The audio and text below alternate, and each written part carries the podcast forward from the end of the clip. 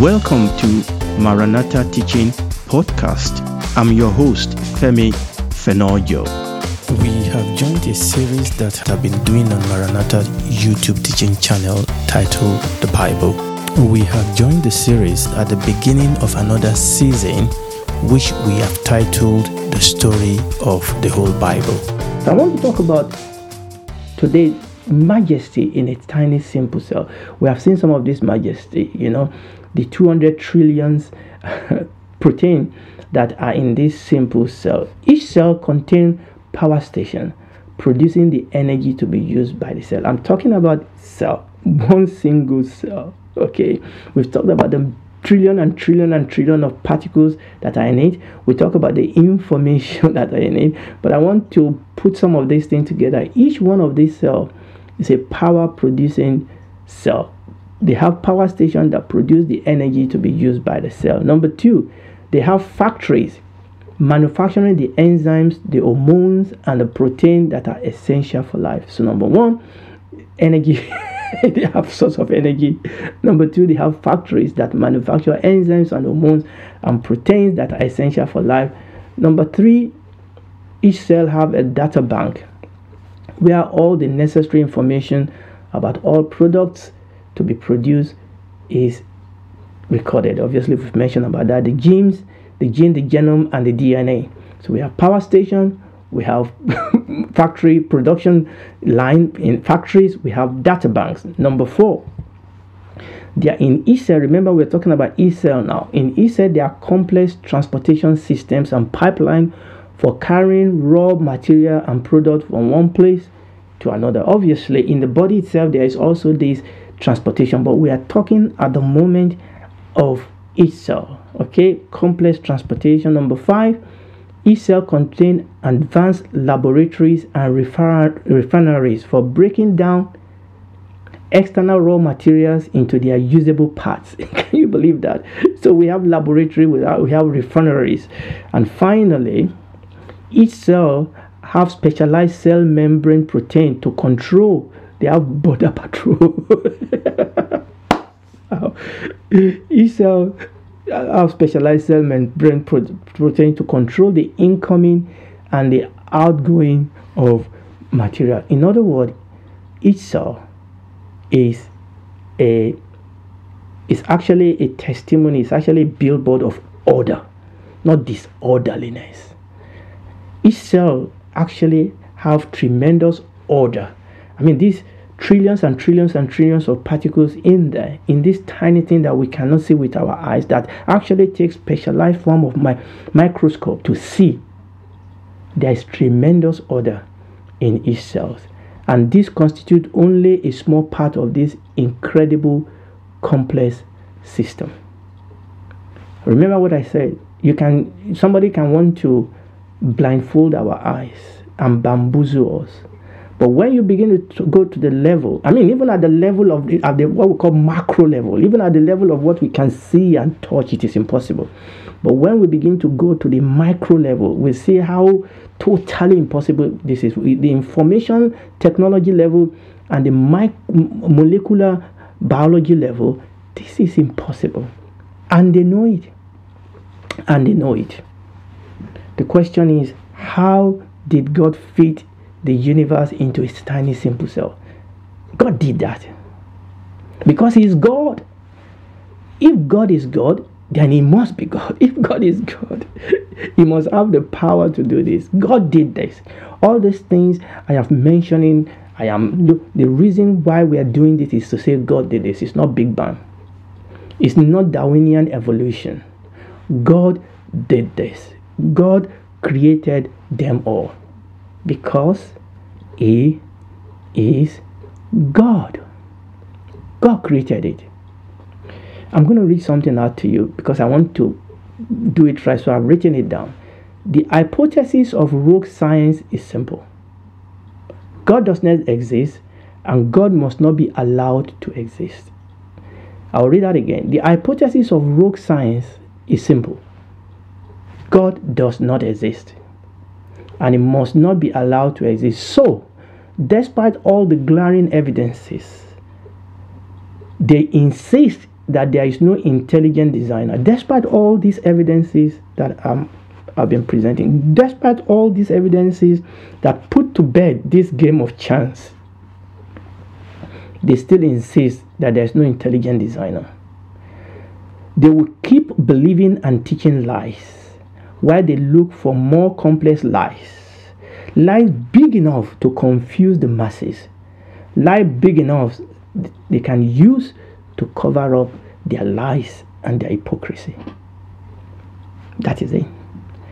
That is it. Unless God grant them the grace, unless they humble themselves and submit to the grace of God, that is the hypothesis. That is their modus operandi. I'll read that again. The hypothesis of rogue science is simple God does not exist and it must not be allowed to exist. So, despite all the glaring evidences, they will insist that there's no intelligent designer. They will keep believing and teaching lies while they look for more complex lies.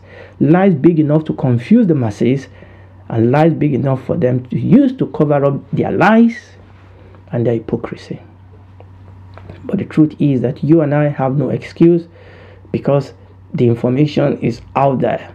Okay, yes, there are so many wrong information out there, but there are also right information. Yes, a lot of these social media platforms try to suppress the truth because they are not honest, because they want to they, they want to promote a certain type of um, narration narratives. Okay, there's a certain certain type of narrative that they want to promote, but when you do your homework, when you do your research, you can still know the truth. We've talked about cell, but let's look at some organ in our body. Let's look at the finger of intelligent designer. So I'm going to look at just few few organs in human body, and then we'll go to plant. We have our brain. In man is this three pound brain, which, as far as we know, is the most complex and orderly arrangement of matter in the universe. talking about human brain. Okay? The human brain alone is filled with billions of cells forming trillions and trillions of connections. The brain capability of even the smallest insect are mind-boggling. Even before we come to man, the brain capacity of the smallest insect is mind-boggling. The tiny speck of a brain found in a little ant, butterfly, or bee enabled them not only to see, smell, taste, and move, but even to fly with great precision. We're talking about the brain. Butterfly routinely navigate enormous distances. Bees and ants carry on complex social organization, building projects, and communications. Hallelujah. This miniature brain put our computer to shame in comparison. And somebody wants to tell me that that came out of nothing and that that came out of chaos. The game of chance has been put to bed. But remember the hypothesis, they will still keep pushing this. Why? Because God must not be allowed to exist. That is it. That is their modus operandi, that is their hypothesis. What about the eye? The human eyes work with some 40 different parts functioning together. if just one of these is not present, the eye will serve no purpose. Each of these 40 parts have its own individual complex structures. For instance, the retina at the back of the eyes is made up of all sorts of strata. I'm not going to go into all that. Okay, each of which have different function. The theory of evolution is unable to account for the development of such a complex organ. I am fearfully and wonderfully made. But this is what science wants us to believe just came out of nothing. No, it didn't. Let's look at the ear. Again, remember, I'm not taking. We could we could talk about the heart. We could talk about the the lung. We could talk about the liver. We could talk about the kidney. Wow. What about the complex structure of the ears? I mean, look at all the intricacies of the ear: the external, the middle, the inner ear all the nerves and all the structure that are together to form this ear is complex. And again, they want us to believe that this all just happened by chance. No, it did not happen by chance. I'm going to put that up again for you to read. New Living Translation. Thank you for making me so wonderfully complex. Your workmanship is marvelous how well I know it. God's Word Translation. I will give thanks to you because I have been so amazingly, hallelujah. I will give thanks to you because I have been so amazingly and miraculously made. Your works, your works are miraculous, and my soul is fully aware of this. Hallelujah. Hallelujah. This is God. What about plants? I've, I've jumped and talked about animals and talk about human and talk about and what about plant? The ability of plant to produce fruit from the sun, what we call photosynthesis, is one of the most important and complex biological processes known to scientists. Do you know if somebody can break through the secret of photosynthesis, the richest man on earth today will pale into consideration with this. Photosynthesis. The ability of plant to produce food from the sun. Very important to life. Very complex process that is known to scientists. Yet we really notice the true wonder of the plant. And we are told that this must come out of big bang. This must come out of darwinian evolution. Photosynthesis is a basic condition for complex life. Modern technology has not yet been able to reveal all of its detail, yet alone reproduce it. God created this. God created this. And you know what? He created it for you. He created this for me. We are a creation of love. We are a creation of love. God took time. God invested love God invested time into our creation. And we can sit down here and talk about this complex machine called photosynthesis. Every plant that we just pull off anyhow like that, this is the complexity of what goes on here. We're talking about the true wonder of plant, and I'm saying God, your God, if you're saved, created it.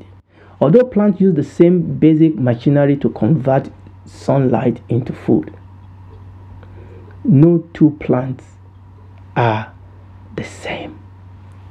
Do you understand this? That when you take those fruits, those mango fruits and those orange fruits and those guava fruit, do you understand that the plant use the same basic process of converting sunlight into food and yet they produce different form of fruits God did that. That did not come out of chaos. That did not come out of accident. Can you imagine the unimaginable variety and abundance of fruits that we have today? And all those fruit came out of essentially the same basic process of that plant converting sunlight into food. But they produce different type of fruits. God did that. God is the one that taught of all this flavor. God is the one that gave us all these, you know, alternatives. All this different flavor, all this different color, all these different plants. God didn't have to do that. We didn't God didn't have to give us taste bud. just eat everything. but God gave us taste bud so that we can appreciate the flavor of food. God gave us eyes so that we can appreciate the beauty the sunrise and the sunset. God put loving thought into our creation. He did this because He loves us. He did this because He loves to bless us. This is the God that we are talking about today. When we begin to read and we begin to see God created plants, God created animals, animals in the sea, animals on land, animals in the air, and then we saw as we go down Genesis chapter 1, let's read that, and then we'll begin to round up today. And then we came to Genesis chapter 1, verse 26, and something happened. And God said, Let us make man in our image, after our likeness, and let them have dominion over the fish of the sea, and over the fowl of the air and over the cattle and over all the earth and over every creeping thing that creepeth upon the earth. So just like what God have done in creating the universe, just like what God did in creating plants, in creating animals in the sea, on land, and on air. Verse 27 So God created man in his own image. In the image of God created he him, male and female created he them, and God blessed them. And God blessed them. Remember what we said. God did this because He loves us. And God did this because God wants to bless us. Hallelujah. But let's still read Genesis chapter 2.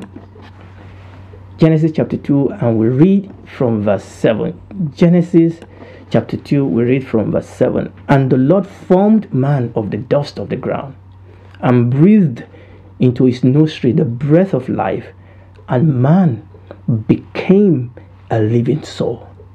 And the Lord planted a garden eastward in Eden, and there he put the man whom he had formed. Verse 21 And the Lord God caused a deep sleep to fall upon Adam, and he slept, and he took one of his ribs and closed up the flesh thereof instead. And the rib which the Lord God has taken from man made he a woman and brought her unto the man. And Adam said, This is now bone of my bones and flesh of my flesh. She shall be called woman because she was taken out of man.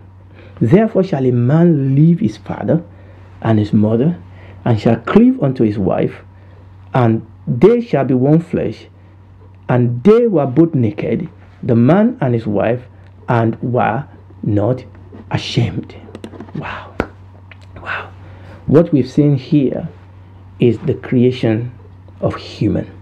That human were created in a class of their own. Man was created in a special way, bearing the stamp of God upon him, which the animal did not bear. Man was the crown jewel of God's creation. God created plant, I know I've said it, I'll say it again. God created the plant and the animal, the animal in the sea, the animal on land, and the animal in the air, and then God created man. There was no confusion. There was no confusion at all. God created man. First, God created man. Number two, man's creation was distinct. Man's creation was distinct even among living things. Remember when we went to Psalm 139, verse 14, I was fearfully and wonderfully. That word wonderfully says distinct, is separate, is honorable, is distinct. God created man, God created human, God created men and women. God created it. Man's creation was distinct, even among the living things. There was no confusion. It was not Darwinian evolution. God created man, God created woman, God created us. And man is God's crown jewel. Let's go back. Let's read it again. I know, I know, but let's read it again. Psalm 139. Let's read again Psalm 139, verse 14. I will praise thee, for I'm fearfully and wonderfully made.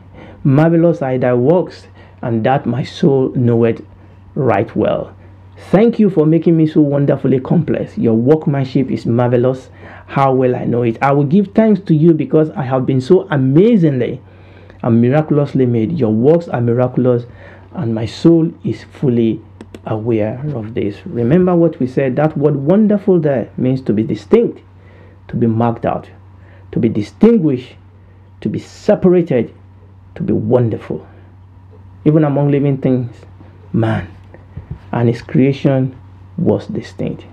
Now I'm going to round up here today and we're going to pick it up. Now we have moved focusing on man. And when we read Genesis chapter 1 and Genesis chapter 2, it revealed that the creation of man differ markedly from that of all other life on earth. And we are going to see the effort, the focus, the love that God put into the creation of man. We saw that everything He created were good. Even when He created the non living things, the material world, they were good. And we said we are going to come back and look at that world that everything God created is good. But we begin to see the love of God, the care of God, the attention that God put into the creation of man. And when we look at Genesis chapter 1 and Genesis chapter 2, we see that even among the living things, the creation of human differ markedly from all of other life on earth. And we're going to see ways in which that differ. And in doing this, we begin to see what John said, For God so loved the world. God created this man, this woman. God created this human because God loves them. Something went wrong with them. We're going to come back to that. But God came after them because God loves them. God invested in them. God cares for them. Hallelujah. God cares for you. And that is why, even when we spit in his face, even when we ignore him and went away from him, he came after us. He cannot force us. But love cannot love doesn't force people. But he has made a provision, a loving provision. For God so loved the world that he gave his only begotten son that whosoever will believe in him will not perish but have everlasting life. Because the truth is that every human in us is on his way to perish. But God doesn't want you to perish. He loves you. He still loves you. You are precious to him. He doesn't want you to perish in hell. You are precious to Him, and that is why in His love is provided a way out. But you and I have to receive it. Today, you can accept Jesus' gift. Believe Him, receive Him as your Lord and Savior, and follow Him. And He will come in. He will turn you around. You will become a child of God. You will become a member of His family, a citizen of His kingdom.